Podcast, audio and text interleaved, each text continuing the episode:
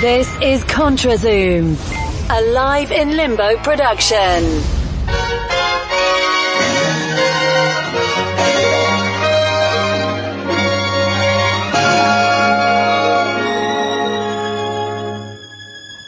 This is ContraZoom, where we go back and forth about film. I'm Dakota Arsenault, and on today we have a very special episode listing the top films of 2018. Now you might be asking, why the hell are you finally coming out with this episode near the end of March? And for that I'll say, why are you so impatient? But mostly, the real reasoning behind that is uh, every year, as as I'm sure a lot of you probably know, regular listeners know, I do try to watch literally every single Oscar-nominated movie, and I'm not saying that the Oscar-nominated films automatically mean that they are better than other films. What it does allow me to do is catch up with a bunch of things I might have missed, like I know I wanted to see Roma either way, but uh, some of the foreign films I probably wouldn't have heard of, or the documentaries, or the shorts, without seeing them being nominated for different Oscars. So having that allowed me to really catch everything. The Oscars were last month, and ever since they ended, I've basically been prepping my list in this episode. Um, so in the end, I watched 52 movies last year, so basically one a week, although I would say probably more than half of them came from December to the end of February, which is kind of crazy. Joining me in this fun little adventure of a top 10 list is Stephanie Pryor, who has been on ContraZoom several times before. Thank you for joining me today, Steph. Thanks for having me. Um, so we're we're gonna have a, a, a, real good time talking about our favorite films of last year. Uh, we've got several great uh, voice memos sent in by by different people, different friends of the podcast, which is going to be great to hear what their number one movie of the year was. Uh, we're gonna talk each about ten films we really loved, and the great thing is we only have three overlapping films, uh, which I think is a good mix. So before we start this countdown, uh, I think it's best to kind of get some information out in the air. Obviously, you know, someone's going to listen and go, why didn't you include this? Why didn't you include that? Unfortunately, we didn't see everything. So I think we both have a, a short list of movies that, uh, we, we wanted to see, uh, and if we did see them, not that they would have made our top 10, but they probably would have been in consideration for the top 10, at least ones that look like we want, we would probably enjoy. So, so what did you have for ones that you would wish you had caught up with before we did this list? Um, okay, so this is one that I was actually nominated for Best Animated uh, Feature this year. Um, Spider-Man Into the Spider-Verse. I'm not a big comic book fan, whether animated or live action. Sorry, Marvel fans. Other than Batman. Other than Batman, the Dark Knight series, I should preface. um, but aside from that, uh, I did not want to see it, and I, I kind of told you go see it. I don't, don't wait for me because I wasn't interested. But because of all the praise it's been getting and all the rave reviews and what everyone's been saying, I kind of wish that I had gone and seen it because I feel like it's something that I've definitely missed out on. So that is one that I missed and that I wish that I had had checked into because who knows if it would have made my top 10, but I feel like I should have given it a shot. I'm not going to say anything about that movie yet. Yet. Hint, hint. uh, I know this is one that we both kind of wanted to see was Widows. Uh, that was kind of on our blind spot for the past year. Uh, Steve McQueen's follow up. Uh, just seemed like a very, uh, heavy hitting cast, you know, lots of good leading ladies that we were interested in and we just never caught up on. It was one that leading up to it, I expected it to be a major player. Maybe not necessarily in awards consideration, but definitely, you know, Steve McQueen, after 12 years a slave, what's he going to do? Everyone's going to be really interested and thought it would be a big deal. And it just kind of fizzled out really quickly and not in a bad way. Just it seemed like no one saw yeah, it. Yeah, yeah. There was, there was no buzz about it Um, yeah, it seemed like critics were, I, don't want to say divided, I think a lot of them really enjoyed it, and then a bunch of them were just sort of ambivalent about it, and like, eh, it wasn't bad. Like I've definitely seen worse heist movies, but there were there were a certain level of expectations of a McQueen film. Right, right. Uh, some other ones that I missed out on was Leave No Trace. I really wanted to see uh, that one with Ben Foster, kind of living off the grid with his daughter. It sounded sounded like something interesting. That's something I'd be, you know, down for seeing. And I really enjoy Ben Foster's acting and his roles that he chooses. So I feel like that would have been a good one to have seen that could have made my list. And then Private Life uh, with Kathryn Hahn and Paul Giamatti. Love both of them, especially Kathryn Hahn. So I feel like that would have been a really good dark comedy, which is kind of more my genre, which is kind of what I like to lean towards, is like dysfunctional family storyline. So I think that's one that I will definitely be checking out in the very near future. Yeah, I can I can easily see if you had seen that movie Yeah. cracking probably your top five. Yeah, most likely. I would, I would, I won't go into top five, but cause I don't know. yeah. Cause with those genres, I, that genre in particular, I feel can go like both ways. It's either like really good and really hard hitting, or it could just be a complete flop. So, Ba- based on the praise it got, I can I can probably see you would have really enjoyed it. yeah. yeah. Leave No Trace is one I wish I'd seen as well. Those was Deborah Granik's follow up to Winter's Bone. She hadn't made a movie since Winter's Bone, which is shocking because that's known as the film that launched Jennifer Lawrence's career. And J Law has had this huge, basically career arc as an up and comer to an A-lister to now one that's some people are a little bit tired of, who, you know, depending on whatever you think of her. Whereas Granik hasn't done anything in that whole time where Lawrence has basically had an entire career. She's had what, like three, four Oscar nominations since then, a win. It's insane that it took Granik this long to follow it up. I don't know why. I don't know if it was because she was waiting for the right project, wanted to develop something over a long period of time, or if it was just an unfortunate issue of female directors not getting the the the due that they are deserved, um, especially after such a, a terrific film like Winter's Bone that I really loved. Um, for my list, I, I'm trying. I'm gonna say some films that you didn't mention because uh, I wish I'd seen all those as well. I hadn't seen them either, except for Spider-Man. Uh, but for me, uh, the South Korean film Burning, uh, starring Steven Yeun, uh, I really wish I'd seen that. Uh, Zama, the Lucrecia Martel film um, about um, a colonist living in Argentina, I believe, uh, wishing he wasn't there. Uh, the Rider, the Chloe Zhao movie that seemed really interesting. Uh, the documentary Tea with the Dames about four British ladies that uh, gather to have uh, tea that starred uh, Maggie Smith and uh, Judi Dench and, and two other dames as well. Uh, the Ethan Hawke directed film Blaze about uh, a, country singer, um, and then of course the ones that you had mentioned as well. That, so just trying to get a, a wide variety of different movies that we did not end up seeing. Yeah. So sorry for all of you who, if you did see those and they made your top 10. Yeah, I, I'm, I'm, I'm sure that the, probably the biggest one for me that people are probably going to chastise not being on the list is Burning. I know a lot of people that saw that really fell hard for it. Um, and so I, I was tempted to, to catch up with it right before we recorded this, but it was like a two and a half hour movie and, That counts me out. and yeah, basically. Um, not that long movies are necessarily bad movies. It's just hard to dedicate that time when I'm doing my last minute cramming. Um, so, like I mentioned at the top of the show, we are going to have some great guest voicemails come and talk about what their number one movie of the year is. And we are going to start off with Sean Chin and what was his number one film of the year. Hey, this is Sean Chin from Live in Limbo.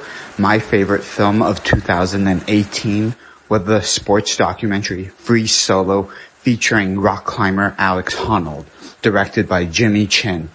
This was a great film as I'm into all these sports and he's really, really inspiring. It's a truly breathtaking film and you just gotta watch it. I really liked Free Solo. Uh, we're going to talk about it in a bit later, um, but we're going to get right into our countdown now. So, coming in at number 10, what was your film? Okay, I'll kick it off. Uh, my number 10 was David Mackenzie's Outlaw King. So this is, uh, kind of like a sequel to Braveheart. Not, not directly so, but it takes place right after where Braveheart kind of leads off, not, or ends off. Not that I've seen Braveheart in many, very many years, but, uh, this is following, uh, Robert the Bruce's big rebellion. He's a, he's cast as an outlaw and it's just his fight to, to kind of gain Independence for the Indep- Scots, yeah. As all Scottish movies are. let's face it. So, and this stars Chris Pine, uh, who I think, uh, was great in it, for sure. I think all the performances in this film was, were pretty terrific. Um, my standout performance was actually, uh, Aaron Taylor Johnson. I thought his portrayal of James Douglas was actually really good and believable, and I was just on his side the entire time from the minute you saw him like kneel and like take his sword out and put it in front of him and like I thought it was great. But also, uh, I didn't really think anything much about this movie going into it because like historical battle films really aren't. This is one that you pity watched with me. Yeah, I mean, I was interested in it because it looked good and it's, well, I mean, it's a Netflix film, which you can either go, well, ooh, this could be bad, or, you know, oh, it's great, it's gonna be great. So you, you never really know. So I was still intrigued. Um, but I thought there was a really good balance of battle scenes and character development and like backstory. It wasn't all just about the battles. And I know that you kind of had an issue with the battle scenes themselves. I, I didn't really take notice about it, but I just thought the film overall was really good. And what like brought it together was, was that pacing and that kind of editing and the cinematography was just beautiful. Like I just wanted to be where they were pretty much. And I loved the scenes where they were in the forest, kind of doing their little night festival things with all, it was just lit by firelight and everyone's glowing and it's beautiful and very like almost fantasy like, but it's still grounded in of course this historical event. So I just thought it was really beautifully shot and, and that the initial thing actually that hooked me, which I should have started off with because the movie did, was that extended long single shot take that starts in the tent and comes out of the tent and there's like a little mini duel that happens and then you're back in the tent and then you're back outside the tent and you see this big giant catapult thing take off and it's just like a really well done. You're like, wow, is this still the one take? You're really shocked, but it doesn't feel long and boring and like drawn out. It feels exactly how it should. So this is why as Outlaw King was my number 10. I enjoyed it. Uh, cinematically, I found it entertaining. I thought the performances were great and it was just a beautiful film to watch. I, I, I totally agree. I, I really enjoyed it too. Um, I, I think we'd be remiss not to also mention the performance of Florence Pugh. Yes, yes. Who I thought really carried a lot of the non machoism fighting For sure. stuff. Yeah. There's some, they, they, their scenes together, she plays the wife of Chris Pine, their scenes were basically like the plotting, uh, where they they try to figure out what to do next, what, what's their next step, what's their next move, everything that's going on, and they do a really good job sort of scheming together, and it's it's really believable, and they have a really good relationship. Um, that there was a lot a lot of fun to see them together. They had really Yeah. good chemistry, and like you were talking about Taylor Johnson, he was fantastic. You know, he's great at playing these really crazy, unchained characters who. Literally, when you see him at one point in the movie, he's like frothing at the mouth. Yeah. But then he also, you- you're like, oh yeah, Aaron Taylor, Taylor Johnson playing the crazy guy. Of course he is, the psycho. But he actually has like some real moments of like nice humility and Yeah. calmness, and and and some humor as well. Which like, it, it's I know he's capable of all that stuff, but bringing them all together in one performance is really nice. Mm-hmm. Um, so moving on to my number 10 was the Boots Riley film Sorry to Bother You. It was Riley's debut film. He is previously known as the frontman, um, of a, of a hip hop group. And this movie has been a passion project of his for years. He'd been working on this script forever and ever and ever. And it basically combined every single socio-political topic that we've kind of been going through as a society in the last like 10, 15 years. Everything from uh, the concerns of minority races to capitalism to the housing market to the tech industries to like I, I I can't even say all these things that this movie covers because it literally covers it all. Unfortunately, that's also a bit of its downfall. As much as I love how ambitious it is, it's a little too ambitious at times where you just kind of, it sort of throws in some elements where you're like, cool, yeah, I like where you're going with this, and then it doesn't really go anywhere. It just sort of is brought up for the sake of being brought up, uh, and, and that sort of hinders the film a little bit. But this film is so inventive. Everyone knows this movie as uh, Lakeith Stanfield, who who most people know in Atlanta, uh, putting on a white voice, which isn't your, you know, as they say in the film, not your Will Smith white voice, your actual white voice, which, uh, between Stanfield and, and Danny Glover, their white voices are, um, um, oh, oh shoot, I'm forgetting his name from Arrested Development. Um, Yeah, so am I. uh, Tobias from Arrested Development, uh, David Cross, Yes, yeah. and Patton Oswalt Yeah. are the white voices, which when you think about how white of a voice can you get, those are two pretty good voices to cast as that. Uh, now if you haven't seen this movie, I'm not gonna spoil this because sure the conceit of the film is they put on white voices and it's not quite an alternate reality. It's not it's it's grounded in in the world we live in with the issues we face today with a bit of a spin to it not so much that you don't believe everything but enough that it is clearly it's clearly not our world. But this film takes a turn that if you haven't seen i can't say. And it is so unbelievable and shocking and out there that for Riley to even dare to put this on screen earns the 10 spot on my list on that alone. Lakeith Stanfield delivers a phenomenal performance, um, and, and totally buys into this world that Riley has created. Yeah.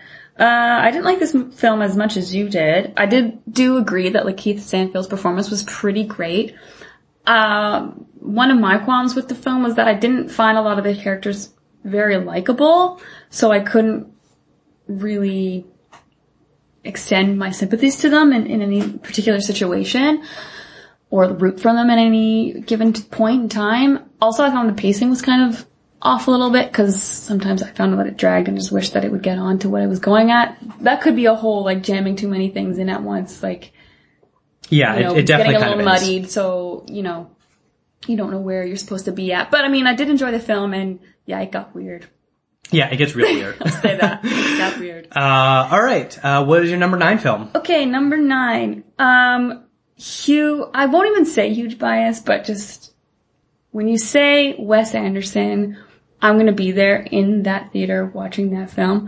Of course, I didn't see this film actually in the theater, but No. I will pay money to see any Wes Anderson film. You don't even have to tell me what it's about. But when I heard that it's stop motion, you have me there and I'm, I'm in love with it already. And it's about dogs, so who can hate a movie that's Wes Anderson, stop motion, and dogs? I love dogs. Ah, very funny. so yes, that brings me to the title of the film. Isle of Dogs is my number nine film, uh, which follows uh, a Japanese boy trying to find his lost dog after all the dogs have been exiled, banished to this uh, this island because of a, a dog flu, dog virus that's sweeping across Japan. So apart from the voiceovers and all the great actors that they got for the voices of these dogs and characters. I thought this film was just a fun, adventurous, really hilarious, real movie. I know a lot of people had different issues with it and there was kind of some controversy over, you know, stereotypes and racism and blah blah blah. But I just thought it was kind of like a a nice love story to the culture of Japan and like incorporating that into the story. I mean, you could have set this story anywhere and I like that it was set somewhere else and that it kind of paid homage to that sushi scene where they're making mm-hmm. sushi. I thought that was great and amazing and they really took the time, the detail to focus on these different cultural aspects. So I really appreciated that. I thought it was great. It's just a fun film and just the way that they, they portrayed the dogs and the the script for it was just hilarious. Mm-hmm. So I just really enjoyed it and that's why it's my number nine. That score for me was probably my Great favorite score. score, Super of the year. score, yeah. With uh, with the traditional Japanese drumming Mm-hmm. that they use, which is definitely an, an homage to Akira Kurosawa. You, there's a lot of those samurai film influences on this movie, which is is really cool to see. That's something I've been getting into and watching a lot of in the last couple of years. That, that was cool to see. Um, yeah, as a huge fan of Anderson myself. Uh, I, do prefer Fantastic Mr. Fox. I do think it is a slightly superior film, and I say that because it's my favorite Anderson film. Seeing this is is definitely great. That stop motion works so well with Anderson's sensibilities that I, I hope he does do another one again in a few years. Obviously, it takes so much longer to to make these films with just how particular Anderson is, which you know, particular is really the only way to describe Anderson's directorial style. Um, so hopefully this isn't the last time we, we, we see a stop motion film from him. I, I really do hope hope. Yeah. we get one in the future. Yeah. Uh, my number nine was actually one of the last films I saw before recording this podcast, and that was David Lowery's Old Man and the Gun. His last film, A Ghost Story, was actually my number one film of last year. Was that last year? Last year. Last year. um, I absolutely adored that film and, and the way that Lowery decided to meditate on the meaning of life and death. And I think he sort of does something a little bit similar in this film. It's Robert Redford's supposedly last film. He is supposedly retiring. Um, very few times do actors say they're retiring, they actually do. Sean Connery being one of them that actually has stayed retired since he left after the League of Extraordinary Gentlemen. Um, and, and Redford says that this is it. And if it is, what a great way to go out. He, he plays basically what would happen if Butch Cassidy and the Sundance Kid, uh, lived, but actually was alive in the 60s up until now and was a bank robber. And he's got this really adorable little bank robber group with, um, with Tom Waits and Danny Glover again doing, uh, two great performances this year, showing up in small supporting roles. And Sissy Spacek as his, you're not really sure if it's love interest or Female female companion. companion. uh, they, they definitely have a really great chemistry and relationship between the two yeah. of them and they, they do a great job. And this film has a bit of a like grainy sepia tint to it as well. So you just can't, it's, it's, it's one of those movies that is pretty feel good. The whole time you're rooting for Robert Redford to just rob another bank. And, you know, you, you just go to every witness interview that these bank tellers tell to the police after they get robbed is, oh, but he was so charming. You know, I, I just had to give him the money. And watching this movie, you feel the exact same way. You're like, he is just that charming, which basically is just like, Robert Redford the movie because he is so charming.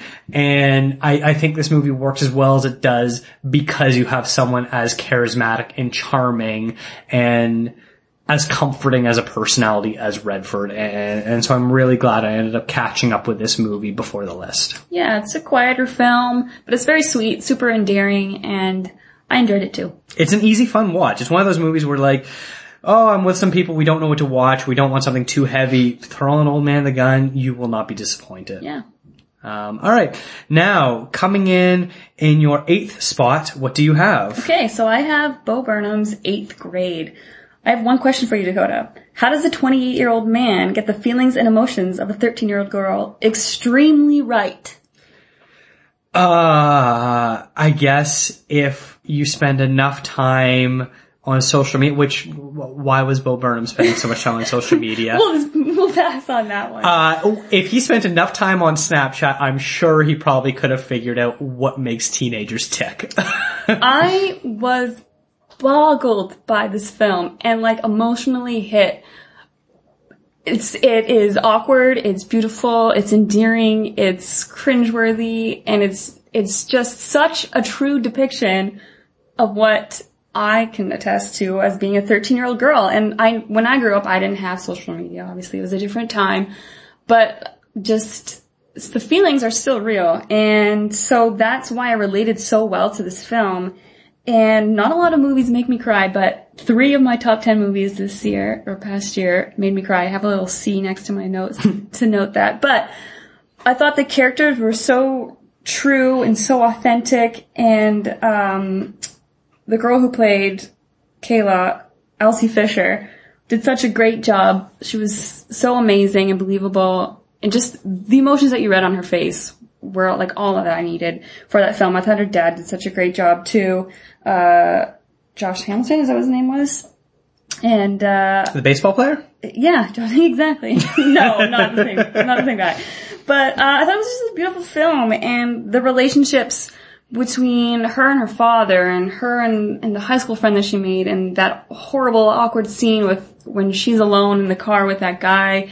And it was just all too real, all too fresh, which is funny being a 28 year old woman myself, like I'm far away from 13, but it still felt like yesterday and it brought me back to those times where you just feel awkward or you feel alone or you feel like you wish you were loved more or, or you wish you had more attention but you don't want the attention. It's so complicated and just, I was, I was just so taken by this film and I wanted to go back and rewatch it, but I couldn't because it was going to be too awkward. I think what's what's most fascinating is everyone is rightly praising Burnham's ability to to sort of nail this type of teenager going through life, uh, which is obviously very relatable, not just for, for girls, but also for, for boys as well, when they're trying to just figure out their place in the world, uh, at, at such a, cross section age where you're you're not you're no longer a child, you're not an adult yet, but you're trying to figure out who you want to be as an adult. Uh, but I think most fascinating, apart from getting th- th- this character of Kayla so spot on, is how he also got everyone around yeah. that uh, depicted so painfully accurate. Uh, you, you know, you talk about different f- movies where they have such a great, fully realized lead performance or lead character, well written, well acted, everything like that. Uh, sometimes you have more caricatures uh, or barely drawn out, uh, fleshed out characters on the periphery. Where this, you know, you, you have the a single dad who's just doing his best to to be there for his daughter and trying to be not necessarily the cool dad, but the the understanding dad, the fun dad, the one that that's there for his daughter, or girls that are also kind of going through the same issues, but from a different lens that, you know, the popular girls, they're still having their own issues as well, or boys in this age range, a little bit older, how they're all acting, like, everything about all these characters felt very real and very realized as well in, in Bo Burnham's Yeah. mind. His, his direction was so solid in bringing all of this to life that it, it's remarkably fantastic. And, and considering for, for people that have known his stand up for years, I don't think anyone would have expected this movie from him. Yeah, yeah, I was totally surprised. I, we were, we had listened to a podcast together where he had been interviewed for eighth grade, and it made me interested to watch some of his stand up. This was before I watched eighth grade myself, and so I watched his stand up, and I was like, oh, okay, this is this isn't what I thought his stand up would be. Just hearing the interview about eighth grade, and then when we watched eighth grade, I was like, I am so confused as to who this man is. But like I get it, it's great and it's amazing. Yeah. Uh, it, it would definitely be interesting to see what he does next. Yeah, I'm excited. Um, so yeah, go Bo Burnham. uh, my number eight is the documentary Minding the Gap, directed by Bing Liu, where he interviews basically two of his uh, friends from growing up, all skateboarding guys, and the the reveal of the film is uh, all three of them suffered uh, different forms of abuse, mostly from their father figures in their lives, and how that has affected who they are as they have grown up to be young men. Um, what I think this movie does beautifully is it shoots these great skateboarding sequences in Rockford, Illinois and uses them not just to show what sort of skateboarding cinematography can be done or the cool tricks that these guys do, but it really does a great way of cross-cutting the emotions. You know, there'll be an interview with one of the friends talking about how the abuse that they suffered when they looked at their father wrong and said the wrong thing when they were growing up and they would get hit. And then you cross cut to skateboarding and you see how it brings them joy or when they're angry and they're frustrated and they're not nailing the tricks that they're trying to nail and they're taking their rage out on their skateboard by smashing it. They're not you, you understand where all of those emotions come from. Everything about the skateboarding is influenced by who they are as people. Now, when I, I, talk about this movie to other people, I preface it by saying, yes, it's a skateboard movie documentary, but it's not. It really isn't. And like, while skateboarding definitely takes up a large section of this film, this movie is not a skateboarding film. Um, all three young men, the, third one being the director Bing, who we don't quite learn right away how he connects to the other two boys other than just being their friend until later on. And when it does, it kind of brings everything really full circle. It's, it's really interesting how he narratively edits this film together. Frankly, I was, I was very disappointed that this movie did not get nominated for editing at the Oscars because the way that he is able to edit the different interview sequences to just footage of these boys hanging out to footage of them skateboarding. It's absolutely phenomenal. And, and I'm really excited to see what else Bing does. Um, in the future, whether it's more documentaries or if it will be more in the narrative field. We don't know yet. He hasn't really announced anything, uh, but it's definitely something I'm excited to see. Uh, I know you have lots of thoughts about this too, but as I mentioned at the top of the show, we do have three overlapping mm-hmm. picks, and uh, we might be hearing more about that one later, won't we? Yeah. Okay. Quite possibly. what was your number seven film then? Okay, my number seven film is The Favorite, Yorgos Lanthimos. Um, what can I say about this film that made me love it the most? Script. Oh my god, I love this script so much. Uh, just the wit and the banter between all three of these ladies no matter who was on screen, was what I was living for in this movie. Um, I thought each character was so realized and so individual that, like, the way that they were able to hold a conversation between each other and still somehow manage to be, I felt like no one was truly like the leading lady in this film. They were all like equally heavy hitters and just the way that they played back and forth was super awesome. I love how strong each of them were in their own way and how weak and vulnerable they were in their own way. So that was truly amazing and yeah, three giant leading ladies. I can't fault that. I think at the end of the Oscars, you were probably happiest that Olivia Colman I was won hers. so stoked. Like, I know people were angry or like really shocked, but I was so happy. And then of course, her acceptance speech, without getting into an Oscars rant, was just the most endearing thing I've ever seen, like, for a long time.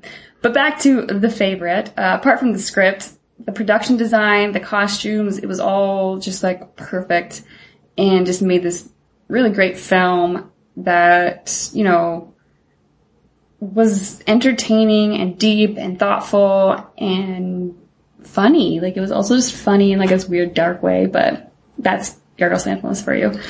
I think what's funniest about all this is this is probably going to be Lanthimos's mainstream yeah. film. And if you watch this movie, it's not really a mainstream film at all. yeah, just, I just love this. Like, this was a more of a, uh, a creeper for me. I watched the film, I enjoyed it. I was like, yeah, that was pretty good. And then the more I thought about it, I was like, yeah, that was, that was really good about it. And then I kept thinking about it and I was like, yeah, like Rachel Weisz was amazing in that. And I was like, oh wait, like Olivia Colman was amazing in that. Yeah, Emma Stone was amazing. The more I thought about it, the more it sat with me, the more it resonated and grew, and that's why it's landed at number seven for me. Mm-hmm. Yeah, definitely a fantastic film. Um, and and much like after the lobster, I never, I haven't seen Killing of a Sacred Deer. Much after that one, it's you're left with just being like, what will he do next? What will Lanthimos do next? Because he, he's just so crazy and unique. And even when things don't work in his films, he's at least doing something so original that you will literally have never seen and probably will never see again. Yeah, and I just have to say, like, because I saw The Lobster as well, I'm glad this one ended a little differently where I didn't feel like so torn and depressed about it. So I'm glad this, that this ended on not a happier note by any means, but you know, a different sad note. It's interesting that you, you kind of bring that up because despite the terrible ending of the lobster, wherever you sort of fall on the way it ends, uh, if you haven't seen it yet, you should definitely go and see it, but I'm not going to talk about how it ends. Arguably, the action that Colin Farrell does or does not do at the end of The Lobster, it's out of love and happiness.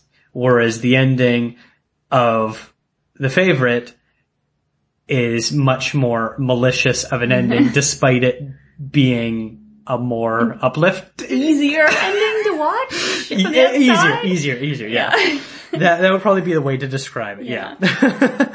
uh, alright. Um, coming in number seven for me is Spike Lee's Black Klansman. Uh, this was a powerhouse of a film for people, most people know Spike Lee as the, the guy in the Knicks gear at the Knicks home games. Uh, if you, if you obviously haven't seen such films like Do the Right Thing or Malcolm X or 25th Hour or Inside Man or Bamboozled or, or many, any of his other many great classics that he has done. Um, uh, personally, I don't think Spike Lee has made a truly great film since Inside Man, and, and that was about a decade ago now. He's the type of director where you need he needs everything to go right for him. He will throw everything against the wall and refuse to budge on any of his ideas and sometimes it means that it sucks and sometimes you get a masterpiece like Black Klansman. Uh, the two lead performances from John David Washington and Adam Driver uh, as a black and Jewish cop in Colorado Springs, both pretending to be a white Aryan man to infiltrate the Ku Klux Klan they the two of them together work so well and they reveal so many issues that take place in the when does this movie take place? In the 70s I believe it is? 60s or 60s or 70s I can't remember exactly. I probably should have looked that up. Uh, during the uh, Black Panther movement that was going on so much happened that we go this was 40 almost 50 years ago. This is the past this is, this is the way we don't see cross burnings anymore. We don't see white power chants. We, we don't feel the need that black people should be afraid of going out alone. Um, and then this movie all sort of comes to a head and you realize this movie isn't about 50 years ago. This movie is about today and this movie is needed today still.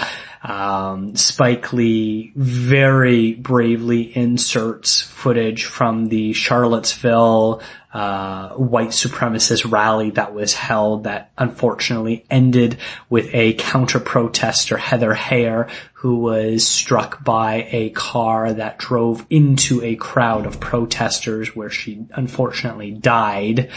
Um, and you realize just how topical this film is because as much as things changed, nothing really has changed. As sad as that really is, uh, you get some really great performances from Topher Grace as well. We all laughed the idea of the guy from that 70s show who was a smarmy little whiny douche basically uh, being given the role of the KKK grandmaster. And sure he kind of has a bit of that smarminess as well. He's kind of charming and you understand how a person like that succeeds and is able to deftly navigate the real world politics where his hatred while still very much present, he is able to let that simmer just below everything so that way he has focus and energy to point in the right directions. And truly that's what makes him such a terrifying villain in this story is the fact that he is sort of likable during moments when he's not spewing racial hatred. But um, everything about this movie is fantastic. The editing, the soundtrack, the performances, the directing, the cinematography. It's, we've got the classic Spike Lee dolly shot. Um, everything in this movie is, is definitely vintage Spike that he easily could have made in the late 80s, early 90s, starring someone like I don't know, Denzel Washington as the lead. Uh, instead he makes the movie today with his son and this movie is just as powerful, uh, as it would have been when Do the Right Thing also came out back in the late 80s. This is one you also like too, isn't it? This was one that I liked, so I won't say too much about it right now. Okay, that's fine with me. um, all right, we're going to take a, another quick break. We're going to listen to Scott Murdoch, who some of you probably heard on the Oscar wrap-up podcast. That was Scott's first appearance on the show. Uh, he was kind enough to also contribute to this episode with his number one movie of the year. I'm Scott Murdoch, a not quite as crazed movie fan as Dakota Arsenault. My pick for favorite movie of the year, 2018, is actually Spider-Man Into the Spider-Verse. In a year with a lot of great movies, I mean, we had Roma and Black Klansman and The Favorite and Vice, etc. It was actually Spider-Man that did it for me because it was almost unlike anything I'd seen before. I've got a soft spot for animated features already, and it was great to see a new take in terms of visual and sound and story adaptation on a type of movie that's well known and well done by other studios like Disney and Pixar. But finally we had relatively new blood bringing in a completely new look. And I think we got an actual new level of animated feature for the first time in years. Plus it was just so damn entertaining. Virtually every front of the movie, the script and the acting and the directing was just fresh and new, making it the first time I've walked out of an animated movie going like, what the hell did I just see? So full points for innovation and moving the animated feature forward. Wow, that was great sound quality, wasn't it? So Scott's favorite film of 2018 was Spider-Man Into the Spider-Verse. You mentioned that uh, as one of the movies you had wished you seen. I saw it. Uh, this is my number six movie of the year. This is a fantastic movie, uh, written by Phil Lord and Christopher Miller, who were uh, unceremoniously fired halfway through the filming of Solo, leaving it to be a big what if of what have happened. Also known for directing the Lego movie and uh, the 21 Jump Street movies as well the last couple of years. These guys are awesome. Their sensibilities are all over this film, but more importantly, I don't think we've seen a film so mu- that looks so much like a comic book ever. Uh, you get the feel and the texture of comic books. We get the pointillism style artwork in some of it. You get, uh, the insert shots that you get with certain panels. Everything about this is great. Plus, it is just a really moving film about a kid trying to find his way in the world in that is constantly changing. You know, this isn't the, the nerdy loser Peter Parker we're used to seeing in Tobey Maguire and Andrew Garfield movies. This is Miles Morales who is much more cool and calm and has a vision of who he thinks he is while he is that, he is still also Spider-Man, which brings a lot of the sensibilities that we know from the classic Spider-Man. They, they still show the radioactive spider bite, but they do it in such a unique, fun way that really incorporates, uh, the best of both worlds of, of having your cake and eating it too. This movie is so New York as well. It incorporates graffiti art and hip hop and breakdancing and tagging and, and everything else that, you know, people really love about the history and feel of New York.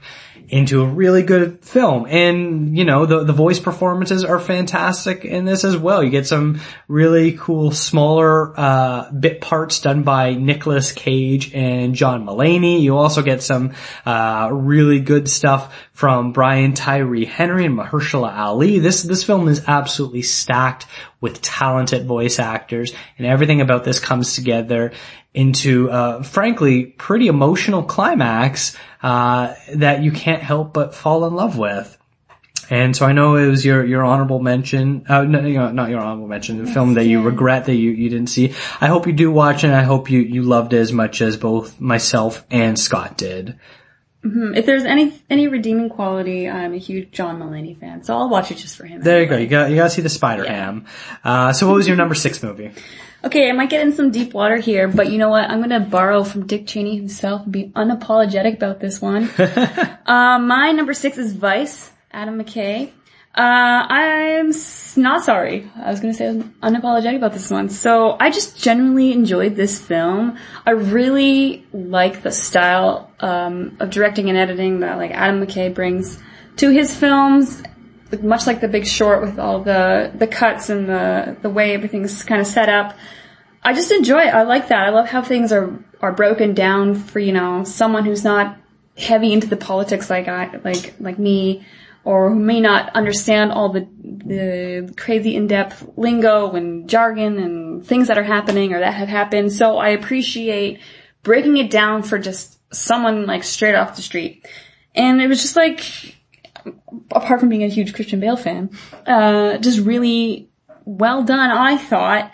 And I know a lot of people had a lot of issues with it, but um, I loved the style, I loved the editing, I loved the performances, and I just, you know, it was it was just entertaining for me. So I mean, I'm sorry I can't say more about why I like this film, but I just did. So it, it made it up pretty high, number six. It, it was one I, I found fun as well. I, I preferred the big short to this. So do I. Um, and, and it, I think it definitely has a lot of really cool stuff going on. A lot of the things that if you love the Big Short, you definitely would notice a lot of things that he brings to this as well. Some some clever editing, in, including the a great bit about and. Dick Cheney retired and lived happily and peacefully with his Oh, family yeah, and never yeah. get involved in politics ever again. And they literally run the credits of the movie, the entire movie up to that point of all the performances and people that work behind the scenes actually. And then halfway through, it's basically like a psych. Yeah. That's not what happened. uh, there, there's a lot of clever little jokes like that that really helped tell the story.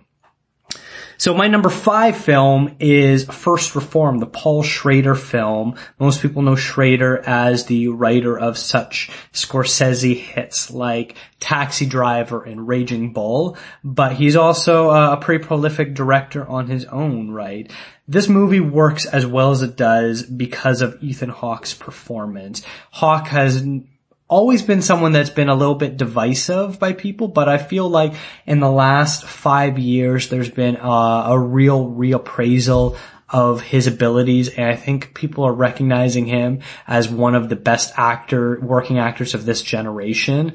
And, and this might be one of his crowning achievements as far as just such purely great acting going on as a conflicted priest dealing with a parishioner who is worried about bringing a child into the world with all of the environmental issues that we are facing today regarding climate change and the like. And this film wrestles with some really heady topics as far as the role religion should be playing in this modern world, whether or not and I think, frankly, the, the the parishioner's idea of bringing a child into this world, not just for environmental causes, but for everything else going on, like we live in a world where wages are stagnating. The the top one percent is growing richer and richer, while the other ninety nine percent of the world is getting poorer and poorer. I may never own a house in my life. How uh, smart is it to bring a child into the world who I know will probably make less money than I do and also never be able to have a house and will have to literally rent everything that they want because of the way consumerism is changing and the weather is going to shit and half the world might be flooded and sunken and underwater in 20 to 50 years. How responsible of a parent would I be if I did that? And so I think this movie really gets you to wrestle with some important subject matter that I think really does need to be wrestled with. Unfortunately, due to the subject matter, it's not one that will be widely seen by a lot of people as there are some really good moments in this film. Uh, a local oil and gas guy is basically the main sponsor of the main church that uh, Ethan Hawke sort of works for as a subsidiary, and they get into a fight about the role that corporations play in modern religion. And, you know, the same can be said about the movie industry or basically any industry where you're looking at. So it's the type of movie that will probably be a cult favorite very quickly, but not one that a lot of people have seen uh, widely. And really, this movie starts and ends with a fantastic performance by Ethan Hawke. But I think what was most interesting is I think the best movies, no matter the quality of them, at the end of it, when you watch them with someone, you have a debate. And we watched this movie together, and at the end of it, we probably talked for about an hour about the themes of this movie. Mm-hmm. And it's probably been a long time since we've had uh, such a passionate debate about a film like we did during this one. Yeah, yeah, this film was very, it's a thinker, you know, it makes you think and, uh, Ethan Hawke's performance is just brilliant and I'm a huge Ethan Hawke fan and still am with this film. Like anything he's in, I will watch and this like just kind of validates my position with that. But also what I enjoyed about this film is that it's not a scary movie, but like it kind of watched like one. Like it felt eerie and like something was lurking around the corner and there was just this sense of like doom on the periphery. You just felt like something was, was gonna happen that was gonna be bad. And it wasn't this big climax or something that popped out from the closet or under your bed, but it was still like this heavy, deep, scary reality, which was what was creeping around the corner, like what we're dealing with and living with currently and what is going to be dealt with in the future. So it was kind of brilliant the way that it was filmed, I thought, and shot. And, uh, it's definitely an honorable mention for me. You know, it's stupid me didn't realize until I heard it spoken out loud. You have Ethan Hawke playing this priest, a father figure, religious figure, and the woman that goes to him for help, her name is Mary, Yeah. and she's pregnant. it's one of those things where like when you hear it spoken out loud in that context, you're like, oh, how could I not have noticed that when I was seeing? Of course, like obviously this is a very religious film, but like seeing it just so black and white like that, the themes that Schrader is trying to get across, it is one of those things where you just kind of feel stupid. You're like, of course, I like totally get it, but like I didn't put the two and Yeah. two together.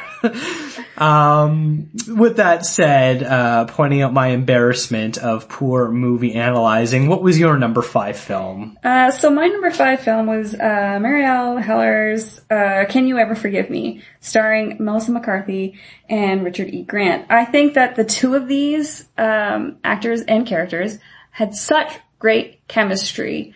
And again, the script, I thought the script was great in this film. The banter between them and just the quips that they kind of throw at each other. They're friendly, but they're also kind of digging. Um, it's just, it's kind of an interesting film. It's about uh, Lee Israel. This it's based on a true story.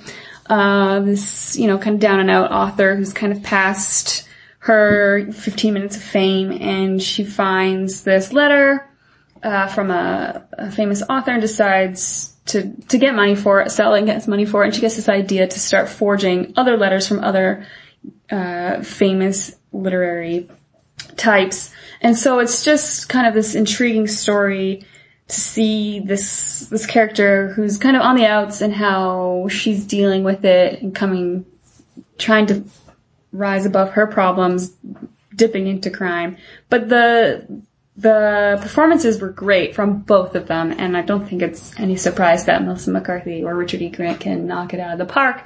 But just them together were super great and super entertaining to watch, but they were like, as their characters were kind of more closed up and they were, they obviously have walls up, but they were also vulnerable and true and real and just really genuine. So I really enjoyed their performances and appreciated them and just what they brought to the story, which I think was really what held this film together and what brought it so high up on my list. I mean, it's number five, obviously, so I liked it a lot, but it was just a good film and it was, it was funny, it was sad, it was light, it was heavy, and, uh, it was just a good watch. I felt good after watching it.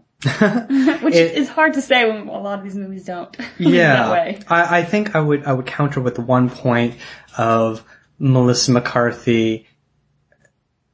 I feel her career is so uneven. She's mm-hmm. she's such an mm-hmm. out there personality and actor where she takes a lot of risks with some of the things that she does, but I find oftentimes it's more miss than hit.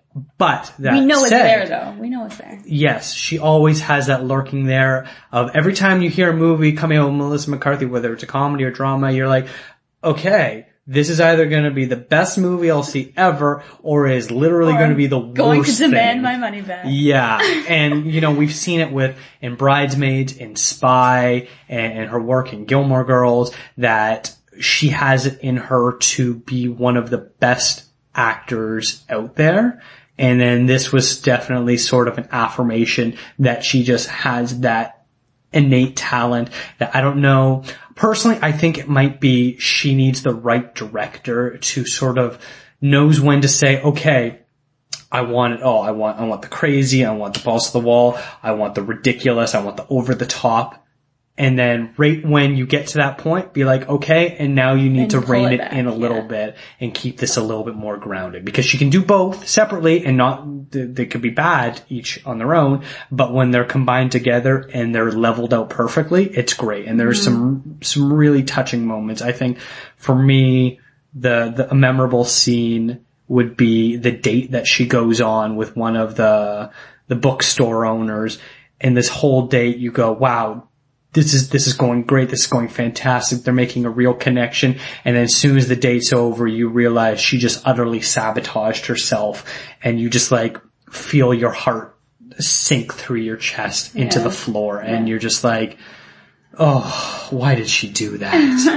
and, and it's just so heartbreaking to watch and it's such a subtle performance in that moment where you can just see everything crumbling in her life because she, she can't help but not sabotage Yeah. her own life. Um, definitely one I really enjoyed as well. Uh, not quite an honorable mention, but if I was to do, uh, I believe like a, a top 25, I believe It'd it would, it would be in there. Yeah.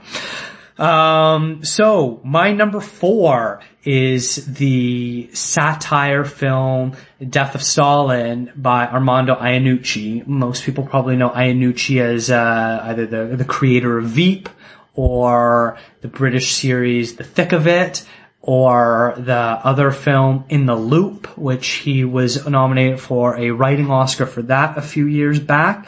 Uh, this film basically charts the power struggles in uh, the Soviet Union after Stalin dies.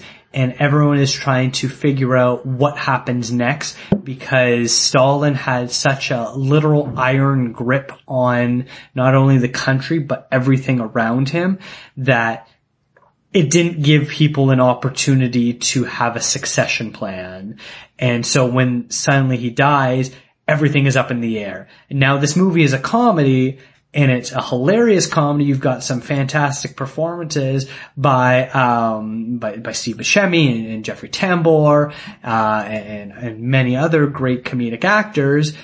But this movie is also kind of terrifying. This movie, if you remove a joke here or there, instantly becomes a horror film. In, in the background of, of every comedic element, there are people being murdered or people fearing for their lives because they don't know what's going to happen or people being ripped from their homes to be thrown into prisons and everything that's going on. Like this, this is a movie where you could have kept the cast the exact same. Um, and just removed a couple jokes in this movie would have been a terrifying drama and we'd all be praising Buscemi and Tambor and company and Jason Isaacs, uh, for their stunning dramatic performances, which we we know all of these these actors that were cast definitely can bring as well. We've seen them in more dramatic performances, and so it's not far fetched to see them balance both of the the tightrope of both of both sides of that uh, the, the same coin. And, and there are some some really memorable moments, whether it's the, the recreation of uh, the, the opera performance or the funeral performance where they're all standing around the casket arguing with each other while they're having people walk by, or everyone trying to figure out who gets to hug his daughter first as a power play move. Everything about this movie is utterly ridiculous and works so well on so many levels, and, and Iannucci just crafted another home run. It obviously helps if you know a bit about your uh, Russian Revolution history, but if you don't, I, I still think there's enough there to, to really capture your attention. Yeah, it was a fun film for me. I enjoyed it as well. I feel like I need to go back and rewatch it because one, it's been a little longer for me. It's not as uh, current a current watch as some of my other films, and also it was late at night when I watched it, so I might have been a little tired. so I need to go back and just to fully appreciate the the comedic timing and, and the hilarity of it all. Honestly, I just appreciate that they cast all these American and British actors and told them to just use their regular voices. No Oh. one does a Russian accent in this film. Please, that needs to be something that's stopped. No one should fake accents anymore. Like just no. It wor- it works for this, where you're not caught up in being like, Steve Buscemi's not Russian. He his Russian accent isn't that great. You you don't even have to worry about that, which is nice. yeah. Uh, what was your number four film? Okay, my number four film is uh, Shoplifters, which was from the director Hirokazu Korida. Correda. Koreda. I said that correctly. Um, I thought this was just an endearing film. I really loved the family dynamics, family in quotation, because we're this kind. Each member is we're not really entirely sure how they all fit into this family, and um, it's just a really. I found it a really intriguing uh, film that made you think. And what I love the most is this is like a family that is struggling. They're sh- shoplifters. They're they're all kind of crooks in their own way, just to get by because they're poor. But what I really appreciated was they didn't like self no self loathing. There was no like pity me moment. They just were able to find the things that made them happy in life, and you could really see how each member, you know, connected with each other member and what made them happy and they just kind of enjoyed what they had. They're surrounded by all this, this junk in their tiny little home and, and it's just what brings them together and what keeps them together. And I really enjoyed the performances and the story and where it all went and just how we got to see a little, a little moment of each character of these, this family outside of, of their family dynamic, like whether they're at work or when they're out uh, alone doing their own kind of shoplifting, like pickpocketing sort of thing. The kids were great, and you saw them together and what how they were happy, and and they didn't have a lot. What they had was each other, and it was kind of deep in that sense. And it just you're you can't help but feel happy when you're watching this family, even though they have hardships and there's there's different things that they do that you might not necessarily be morally right you know, taking in this girl that they find on the street, which they know she wasn't abandoned. She was just kind of being neglected, but they took her in because they wanted, they didn't have anything to give her themselves, but they figured they could give her something better than the life she had. And it was just a film I really enjoyed and that really resonated with me. So I, I had it at number four. This was a film that I, I, I quite enjoyed, but I didn't quite fully connect with it emotionally, and, and I kind of wish I did because it's getting so much praise. I, it just didn't all click for me. I spent a little too long, probably my own lack of intelligence, not being able to connect all the dots of what, how everyone is connected to each other. I spent too long thinking about that, and I think that sort of took me out of the element and the, the big reveals at the end and the emotional payoffs just didn't work as me. That said, you know, there's some really great performances and, and child actors are always sort of tough to degrade as far as the quality of their performances, but the two young kids in this film both do a phenomenal job sort of being both wise beyond their years and also incredibly naive and childlike at the mm-hmm. same time. They, they do a good job sort of balancing the, those two personalities Yeah. which they're forced to do with the situation that they live in. They both have to be the mature adults and need to also remember that they're still children. Right. So we're going to take another uh, quick break and we're going to listen to friend of the show Curtis Sindri making his first appearance on the podcast talking about his favorite film of last year. Hey, this is Curtis Sindri, the founder and editor-in-chief of Aesthetic Magazine. My favorite movie of 2018 is Game Night, the black comedy thriller starring Jason Bateman and Rachel McAdams. The film revolves around a couple who are both competitive gamers who upon a visit from Max, played by Jason Bateman's brother Brooks, played by Kyle Chandler, is thrown into a world of danger when Brooks reveals that he sells illegal items on the black market.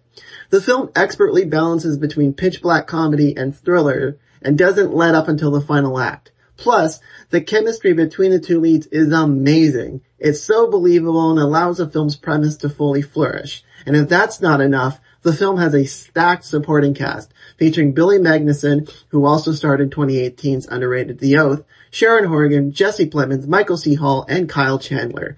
Do yourself a favor and watch Game Night. You won't regret it. Game Night was a film that I loved. We're going to talk about that more later, later on. uh, it actually spent probably most of the year in my, in my top 10. And then as we were crossing off a lot of the Oscar nominated films, it unfortunately just fell outside my, my top 10. So it is one of my highest honorable mentions that we'll be talking about later and one I am a, a huge fan of. And I, it's one, I'm glad I have Death of Stalin in, in my top 10 because if I didn't have any comedies, I'd, I'd really regret it because fantastic comedies like Game Night don't come around very often and definitely deserve to be praised. Uh, so now we're gonna go into our top three. Uh, if I had better sound effects, I would say insert the drum roll now. Stephanie, what is your number three film? Okay, so my number three film has already been talked about. Uh, it is one that we share. It is Black Klansman, Spike Lee's Black Klansman. Uh, so you kind of talked about it uh, a bit there, so I won't go too in depth as to why it is my number three, but it is high up. Um, I just thought this was, as you said, a hard-hitting, very powerful film. Some of the scenes and the way they were edited were great. I know uh, one of the the shots that everyone talks about is when they're at this, um, not a rally. What would you call it? They're at this speaker and it's kind of intercut with the faces of the audience with the speech that's going on and it just it feels very kind of dreamlike but it's it's very powerful in the way that it hits you and you can see everyone's emotions and you can feel it rising up and it it's it just leaves you with a great great feeling of feelings in general, like no matter how you feel about it, like it just, it brings up something within you when you're watching it, which I think is amazing. And I think all great films make you feel something when, when you see a particular scene. It doesn't have to be a certain feeling, but just something that makes you think. But there's a lot of uncomfortable scenes in this film that make you wonder and sit with you and kind of make you face yourself and what you're dealing with in today's day. Like as you said, this was set back in 60s or 70s, but really the stuff is still going on today, so it's very topical. And, uh, just great editing and I, I mean, what else can be said? We, we both kind of talked about it. Performances are really good.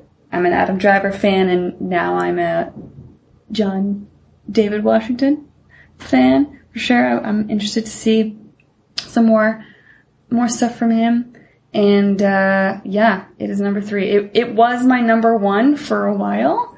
uh, but some, two films came and, and kicked kicked it out of the slot, which I'm very excited to get to. All right, for for number three for me is the Polish film uh, by director Paweł Pawlikowski, Cold War. Uh, Pawlikowski previously did Ida a couple years ago, which was a, a beautiful story about a, a, nun coming to terms with if she wants to make her final vows into the church or not.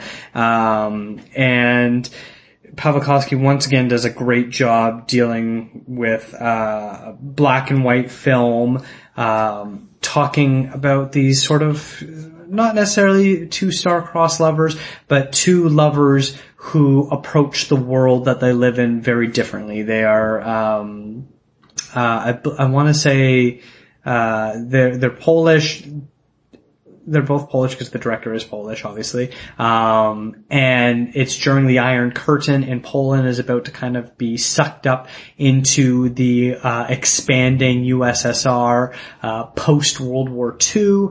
And, uh, they're involved, they're both involved in this musical troupe, uh, that, uh, the gentleman has helped spearhead and she is a singer in this group and dancer and he decides to try to make a break out of the Iron Curtain and tries to take her with him.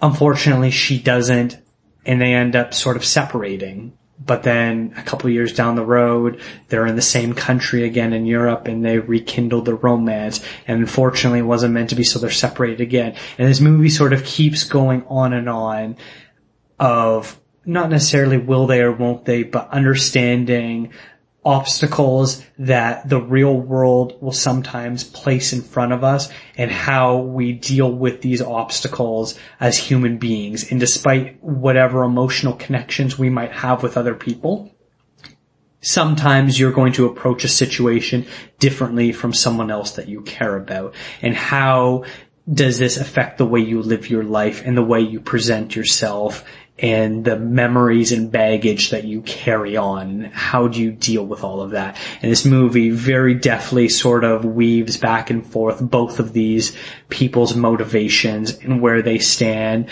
and, and how they sort of get through living in not so glamorous parts of Europe during not so glamorous times, uh, of the, the past century.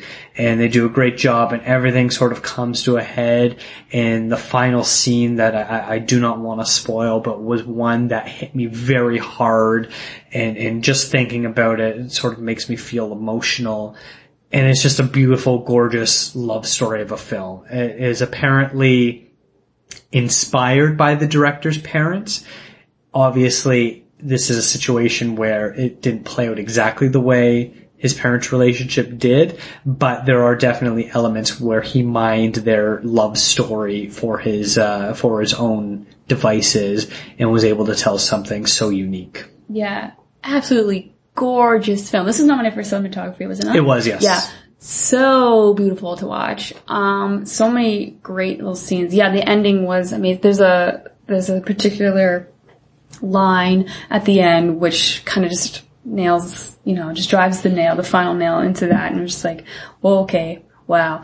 Uh, for me anyway, but I won't get into it. Uh, this actually, this movie didn't make my list. It's, it should be an honorable mention because actually it does have one of my favorite scenes of the year, just the way it was shot, where it takes place. They're in this big, giant hall and everyone's kind of enjoying themselves and there's like a dancing going on and it's just filled with people and I believe the two of them are, are just standing there and this other gentleman comes up and starts talking to them and you can hear his his uh, dialogue happening and you can see their faces, the camera's on them and you then realize that actually they're standing in front of a giant mirror, like mirrored wall, and all the people you thought were behind them are actually in front of them. And for, for some reason that that scene alone in that movie really stood out to me and really sat with me and it's something that I just really enjoyed visually and was like, wow, that's brilliant. I really liked the, the different direction they went with that. So I also enjoyed it. Unfortunately didn't make my top 10, but would be up there for sure. Mm-hmm. Um, what is your number two film? Okay, number two film. Again, something that's already been mentioned. You keep stealing my thunder.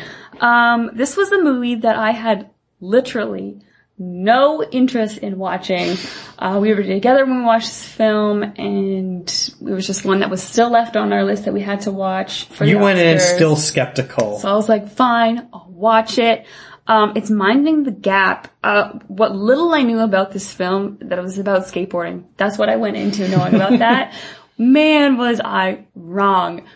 And was, man, was I wrong about my ideals about skateboarding. I was like, wow, that's boring. Like, I don't want to see that. But the skateboarding shots in this film were beautiful and breathtaking and such a good release from the heavy topics that this film was actually about, as you mentioned, abuse and dealing with different domestic abuse, abuse and, and your, your feelings growing up and your friendships.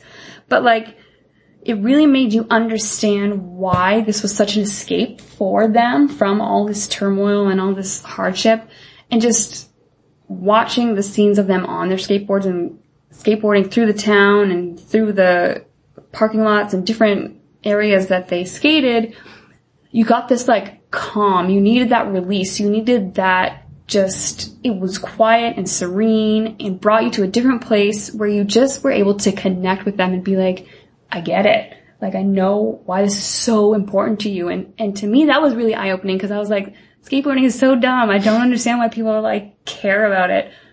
Oh, I'm so turned around and I'm like, I'll preach, preach about it. Like so, so good.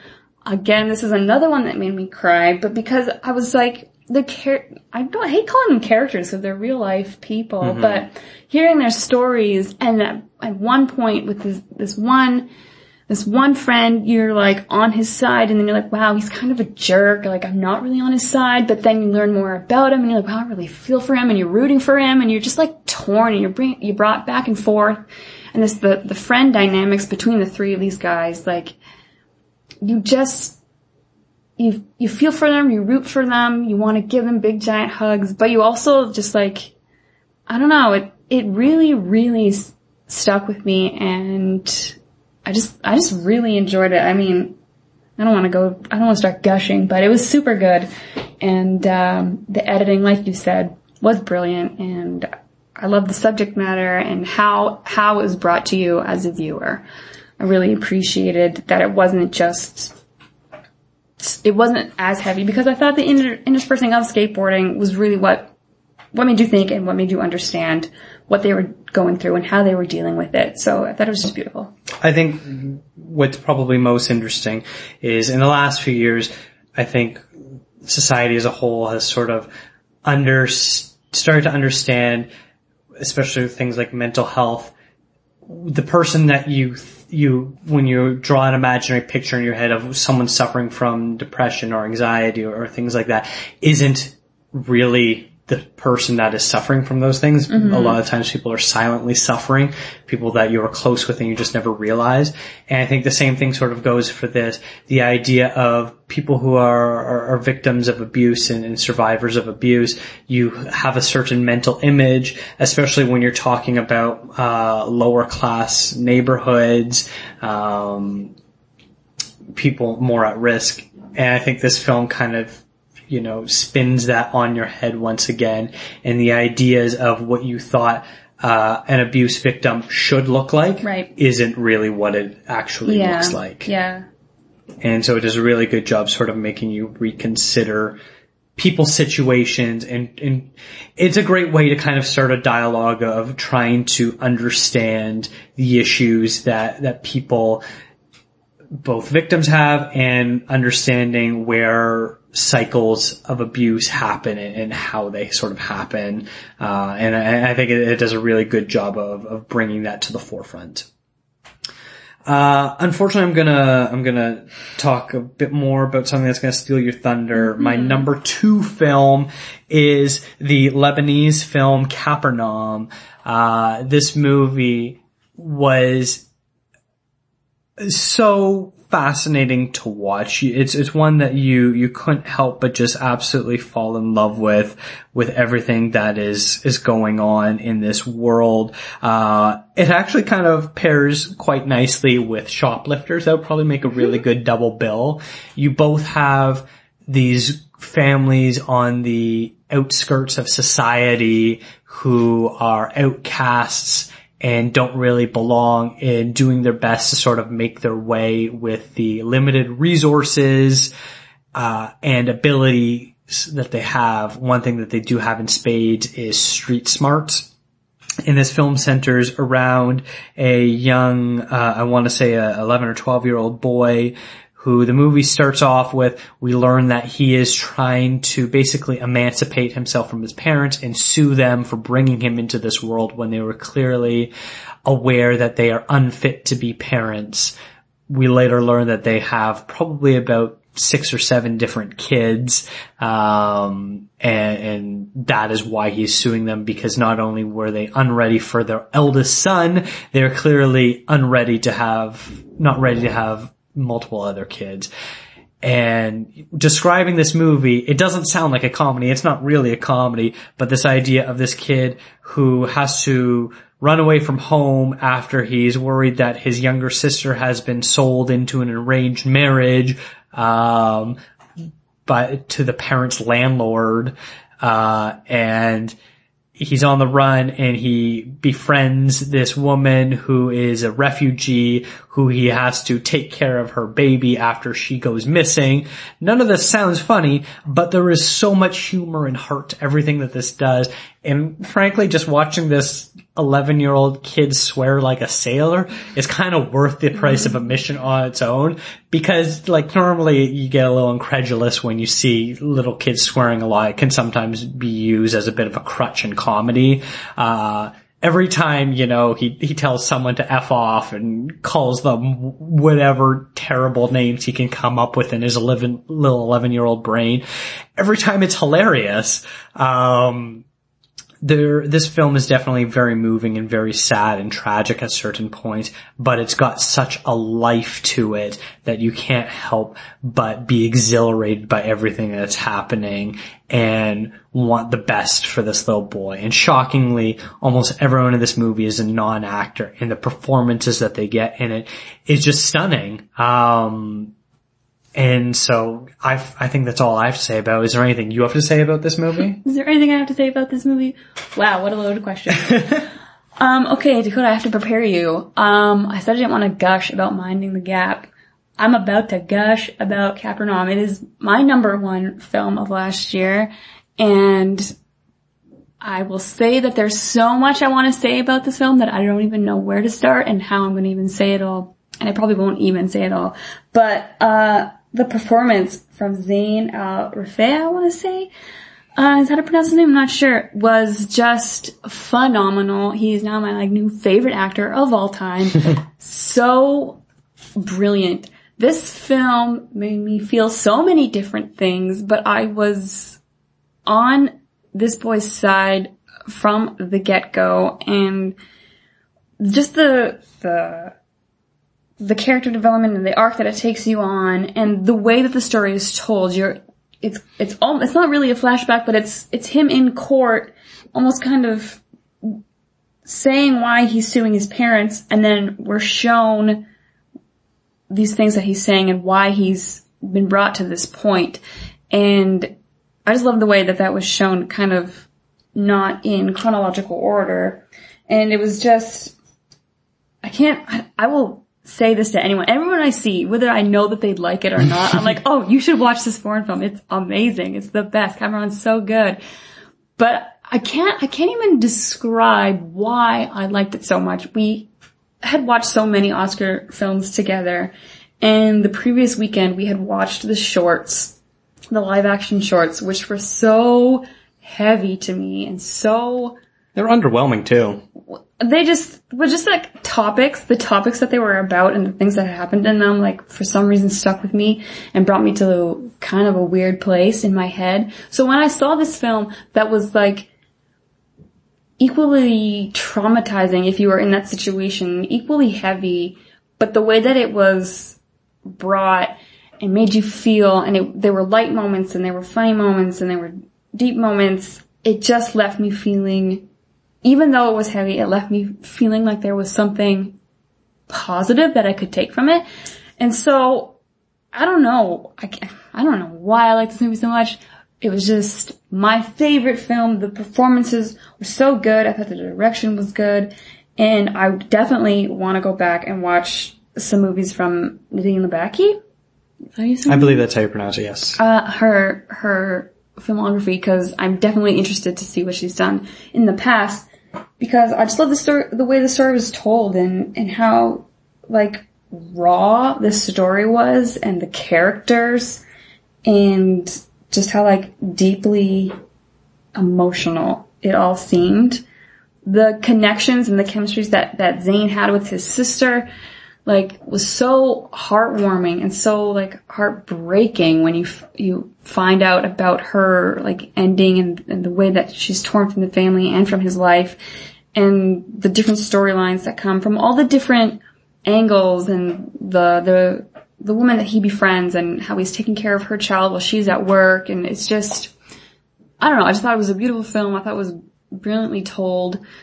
And yeah it was number number one on my list and number three that made me cry. It is definitely a great film and I do wholly recommend it for everyone.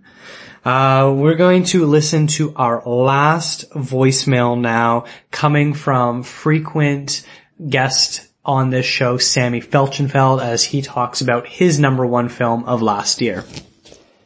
This is Sammy Felsenfeld. My favorite movie of 2018 was Roma. Uh, it was made by one of my favorite directors, Alfonso Cuarón. But all that aside, it was uh, beautifully directed, expertly shot, amazingly edited, just a really well put together movie, uh, masterful use of sound, and even though it's a Netflix movie, um, best appreciated on the big screen for sure, uh, and well deserving a lot of, of a lot of accolades, but especially to uh, see appreciation for a film that wasn't part of the Hollywood system um, is really meaningful as well. Just all around a great film and something that's going to be remembered for a long time. Now, as you might have guessed, based on the way things are leading up, Sammy's favorite film was Roma. My number one film was also Roma. This is a movie, actually Sammy and I went and saw together. Um, we talked at the start of this show about Netflix movies, whether they're, you don't really know what you're gonna get, if it's gonna be good or great or bad or whatever on the spectrum it's going to be with Outlaw King, one that you quite enjoyed. Roma was one that I also really enjoyed. As soon as we knew this was coming out in theaters as well, Sammy made sure that we, we scheduled a date to go see it. It was on gorgeous 4K in their big auditorium at TIFF and, and everything about this movie was stunning. And I sort of feel based on the way I maybe talked about on people that saw it in theaters versus people that saw it at home on Netflix.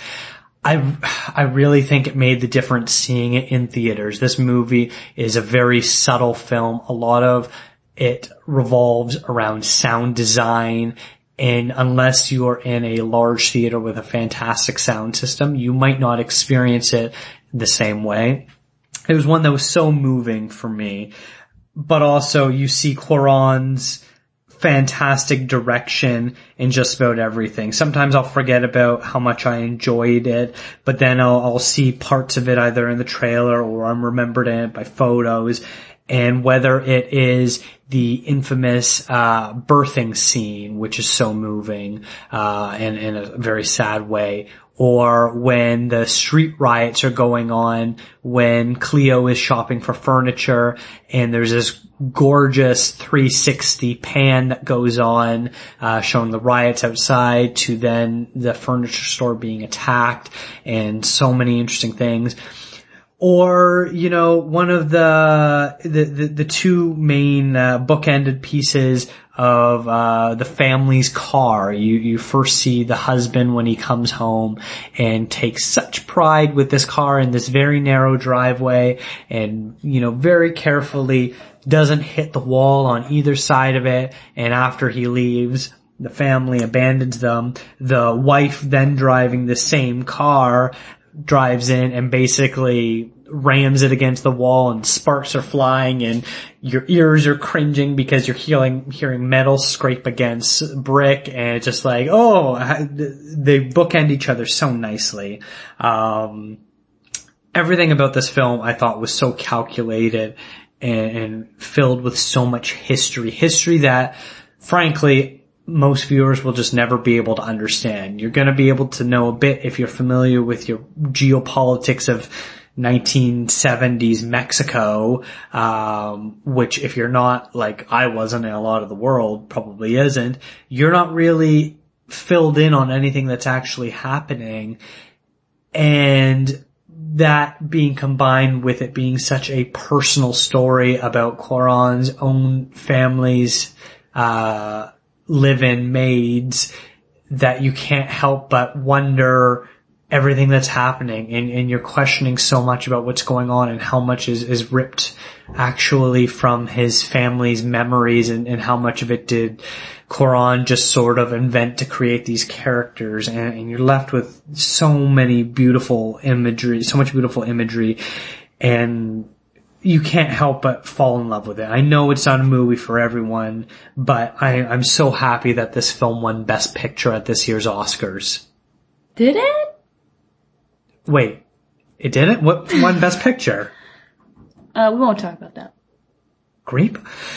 No, you know what? I think they just decided not to award a Best Picture Oscar this year because clearly if they did, it would have gone to Roma. Um, I might interject. so this was my favorite movie of the year. I'm not gonna wax on forever. A lot of people have seen this and have their own thoughts and feelings about it. Samuel was able to also articulate what was so great about this film, and, and so uh, I'll sort of leave it as that. I know you weren't as crazy about it as as the rest of us were. Sammy and I specifically were. I love you say the rest of us, like I'm the lone hater. you are not you are not the lone hater of this movie, and I wouldn't classify you as a hater. No, I wouldn't film. either. I'm, I'm not a hater. I'm just not a lover of this film. And I, this one I will be apologetic for. I'm sorry that I don't love this film and how like everyone just is falling over themselves to talk about Roma and the greatness and that, that Roma is. But I'm, it, it was too quiet of a film for me, too calculated of a film for me that I just didn't connect with it, um, on the same level uh, I will definitely agree that there are some great scenes and great shots. Though my favorite scene was when she was shopping for baby furniture and the riots happened. But there's some great like other scenes that happen with the forest fire that happens and just the, the the quietness that happens there while it's all happening was amazing to me. Um, the other climatic scenes, we'll call them, if you will. She's doing air quotes for those of us that can't see it. you can hear it in my voice. uh, they just weren't enough for me. I didn't, I, I, I don't know. I didn't connect with this film. Like I said, if there, if there was one saving grace, it would be, uh, Marina de Tavira, uh, performance of the mother, uh, of the house.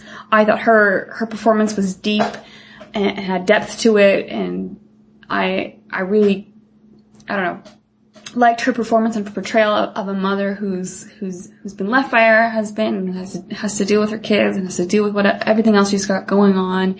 You can feel her anger, you can feel her joy, you can feel everything that's going on, whether through her actions, through her face, through her parking a car. uh, that I really did enjoy. Uh, but the rest of the film fell a little flat and bland for me, and I, am sorry, I can't say that I loved it or enjoyed it as much as as everyone else. And it doesn't even make my honorable mention list. Oh. Apologies. Well, when Sammy hears this, I'm sure he's just going to be utterly devastated. We've had this conversation. he understands. All right, you talked about some honorable mentions. Let's talk about some honorable mentions. What came so close to making your top 10 but you just could not squeeze it in? Okay, so we've, we've actually talked about a lot of the films that made my hon- honorable mentions, uh, like First Reform with Ethan Hawke's per, uh, performance. And I said it, feels like a scary movie. It's not a, a, traditional horror movie, but it, it had that feeling for me, and that's why I enjoyed it so much that it could feel like a different genre than it actually was. Um, another one that almost made my list was Game Night, that was talked about by Curtis. Funny film, great script, great performances, great chemistry, um, and just all around fun and entertaining. So loved it. Wish I could have squeaked it on there, but there was just too many other good films. Uh, Cold War we talked about, great cinematography, um, just beautiful film all around. Really enjoyed it, and like I feel guilty about this one not making my list. I really do, uh, especially since I love foreign films and wish I could have put it on there. And there's probably some some movies on my list that don't deserve it as much as Cold War, but since this is my top 10, it didn't make it. Sorry, apologies. Um, and then, uh, Free Solo was also another movie that, uh, I didn't, I had very little interest in. This was like a, a weird year for me where all the movies that I didn't really care about ended up being really good. So maybe I do need to see Spider-Man into the Spider-Verse cause who knows, maybe it was number one and I just don't know it.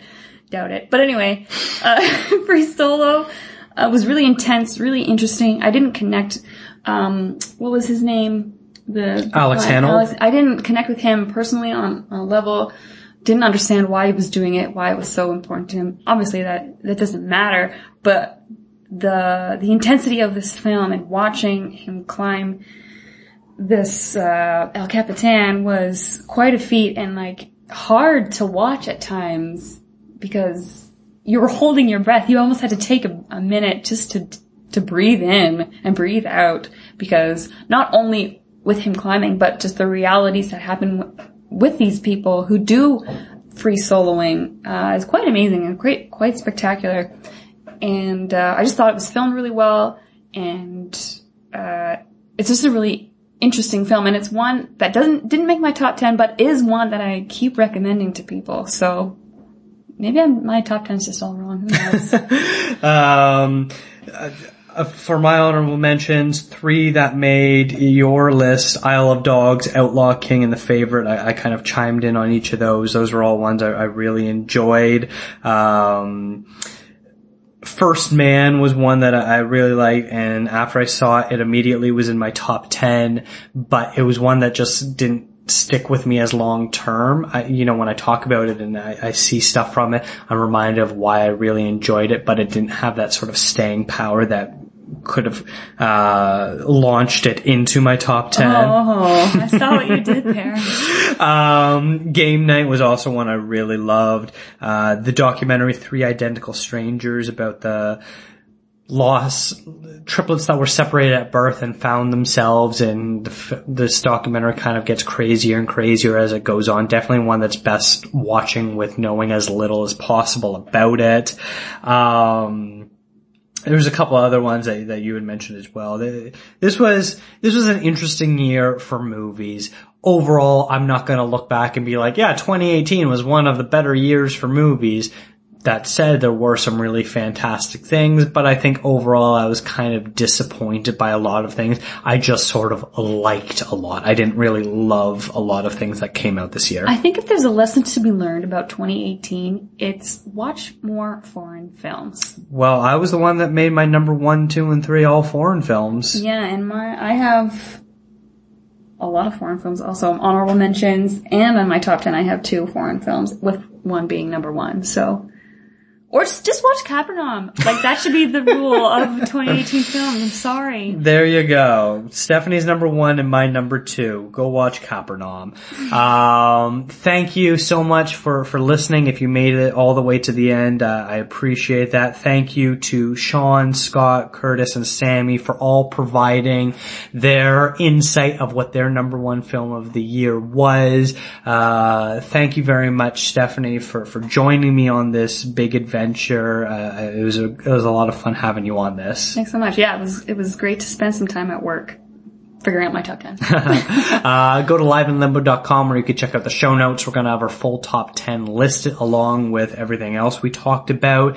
Um, and make sure you follow the show on Twitter at ContraZoomPod. You can also follow me on Twitter at DGAPA. Thank you so much for listening and bring on the 2019 films.